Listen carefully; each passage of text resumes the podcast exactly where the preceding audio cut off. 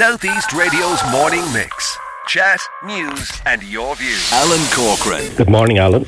Eamon, I'll let you analyse what we've heard from both Jim Fitzgerald and also from Joe Sullivan in just a moment. But I, would like to get from you, I suppose, uh, uh, in as, as simple as layman's terms as possible, a timeline of events on this, please. Yes, Alan, as um, Joe outlined there in very fair commentary, um, on Thursday, the 19th of August, as a result of a storm, there was a power power failure, uh, and that knocked out uh, the pumps that um, put the chlorine into the water. Uh, unfortunately, at the time, there was no alarm issued, and there was no alarm set up for that. Uh, there was also no backup generator on site and no automatic shutdown.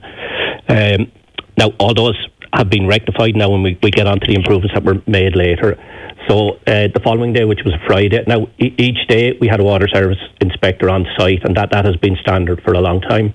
Uh, unfortunately, and I think Joe mentioned the um, service level agreement, uh, the, we would have been due a service uh, if that quarterly uh, service level agreement had been maintained and the issues with the pumps uh, may have been picked up, so we could have avoided that. So there was, there was an assumption on site, and as I said, there was a water service inspector on site every day, but unfortunately, that was not picked up till uh, day three and into day four when the pumps were started back manually.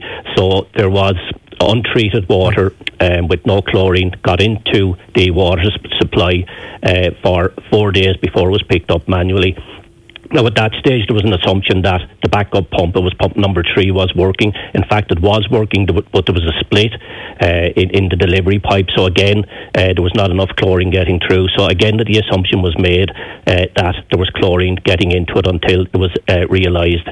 But that, that then that was relayed uh, back to uh, County Hall. Now, how it happened was the first um, the first illness when it was reported, again there was um, there was works going on in the pipes, and as Jim said, there was discoloration, and uh, there was scouring take, taking place. Uh, the water was tested. Now at that stage, because the pumps had been switched back on, uh, the water tested positive. So again, there was, no issue was was relayed. But when the second complaint of illness came up, uh, it's too much of a coincidence. So the um, senior executive engineer then said, I'm going to investigate this, and he did. And at that stage, uh, realised that there was a problem, and then we brought it to the attention of uh, Irish Water okay. and the HSE. And again, as was said by uh, Councillor Sullivan, at that stage, uh, the incident had passed. Uh, the service. Um, providers had been on site, made the repairs. So it was felt that because the incident had passed.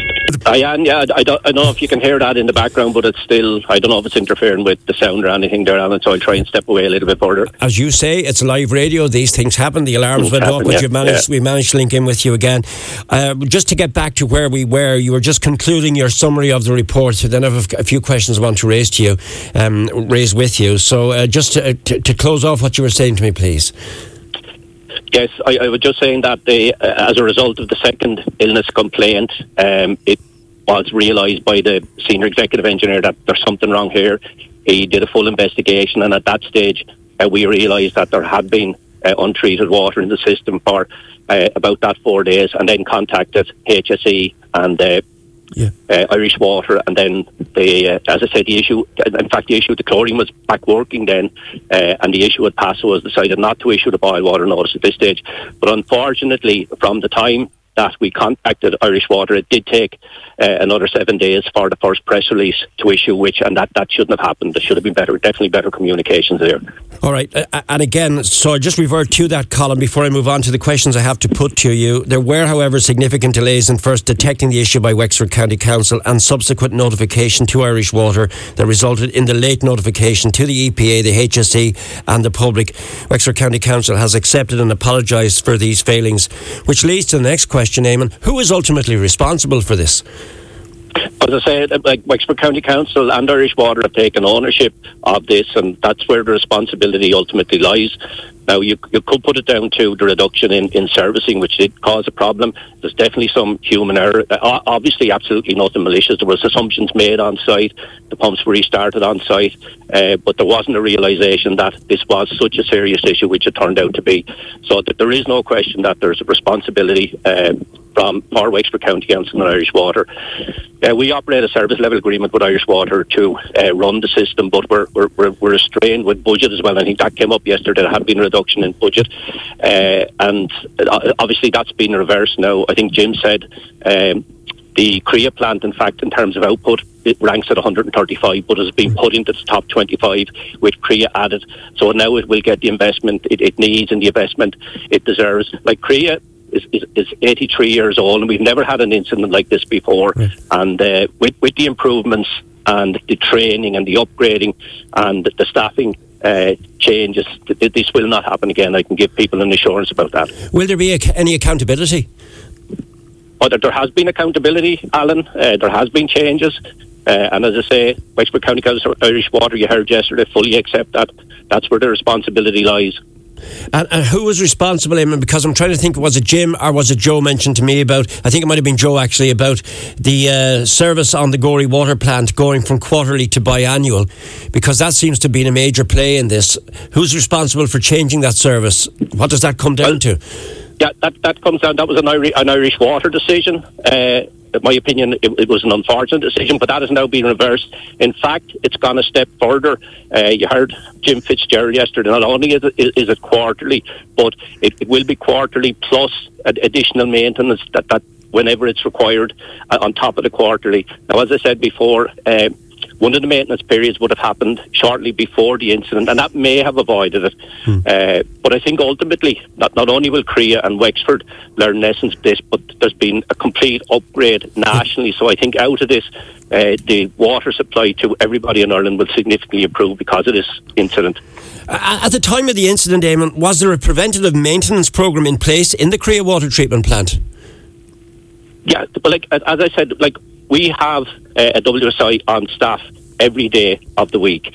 Uh, now, that member of staff also had works outside in the network. That has now changed. Uh, the person with responsibility for running the treatment plant is full time on the plant. As well as that, we've strengthened it with uh, another technician uh, who helps them. So the whole issue uh, about maintenance and observation of what happened uh, has been strengthened because of that, Alan.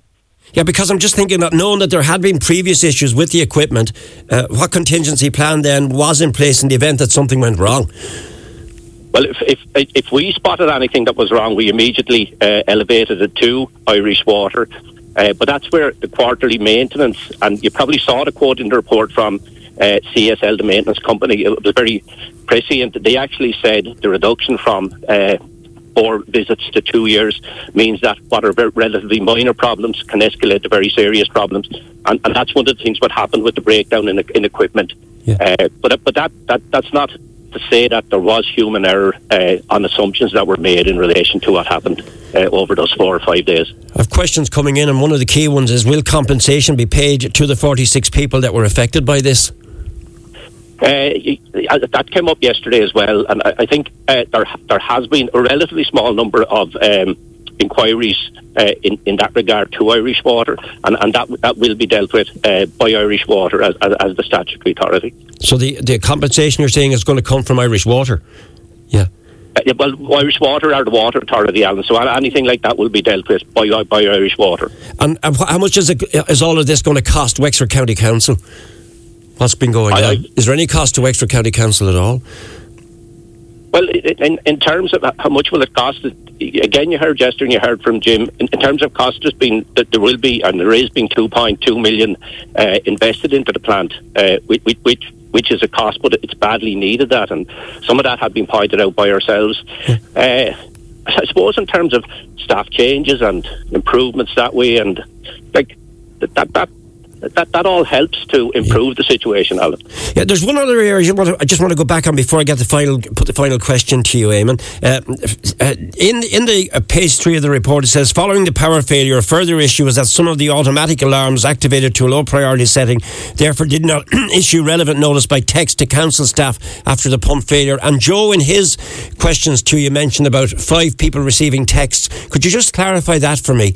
What was the situation with the text signals that went in? And just just to shed some light on that for us, please. Yeah, that, that that's the SCADA system was actually a remote system. Now, again, there, was that, that's set at four different priorities: diagnostic, low, medium, and high. And it, depending on what priority is, it issues messages uh, to different people, uh, and some of them will, will, will be dealt with the next day, but some of them must be dealt with uh, immediately. The text is issued, but again, when, when it said that. Um, you know, the text issued. The fact that there was um, a WSI on site, again, there was an assumption made. Most of those texts, like there was over 2,000 messages um, over the nine months from the 1st of January 2021 to uh, the end of September. Uh, and most of those happen when people are on site, so they're dealt with automatically. So that, that that's an assumption that was made. And now with the training and the upgrades, that can't happen again because if a message is passed along the line and it's not picked up, uh, somebody that gets the message following that has to make sure that it is being dealt with or they have to turn up on site. My final question for you is, uh, and it was asked of you as you concluded your presentation yesterday, can you assure uh, the people of Wexford, our listeners this morning, that there will not be a reoccurrence of this? Uh, absolutely. Um, we gave a commitment to, the minister and to uh, the councillors and to the people of Gorey in particular that we would carry out. And you, you saw yourself, this is a no holds barred report, sets out everything, and, and, there's great lessons to be learned from that. Now, apart from the 2.2 million investment, uh, the additional training, the changes in staffing, and just bear in mind that in the 83 years that the plant has been in place, this never happened before. And with the, uh, I suppose, with, with the shock that this generated uh, all over the country, I suppose. And as I said, with the improvements in staffing, with the improvements in upgrade, uh, with with the resetting of all the alarms uh, and the training, I can assure people that this will not happen again. Southeast Radio's morning mix, chat, news, and your views.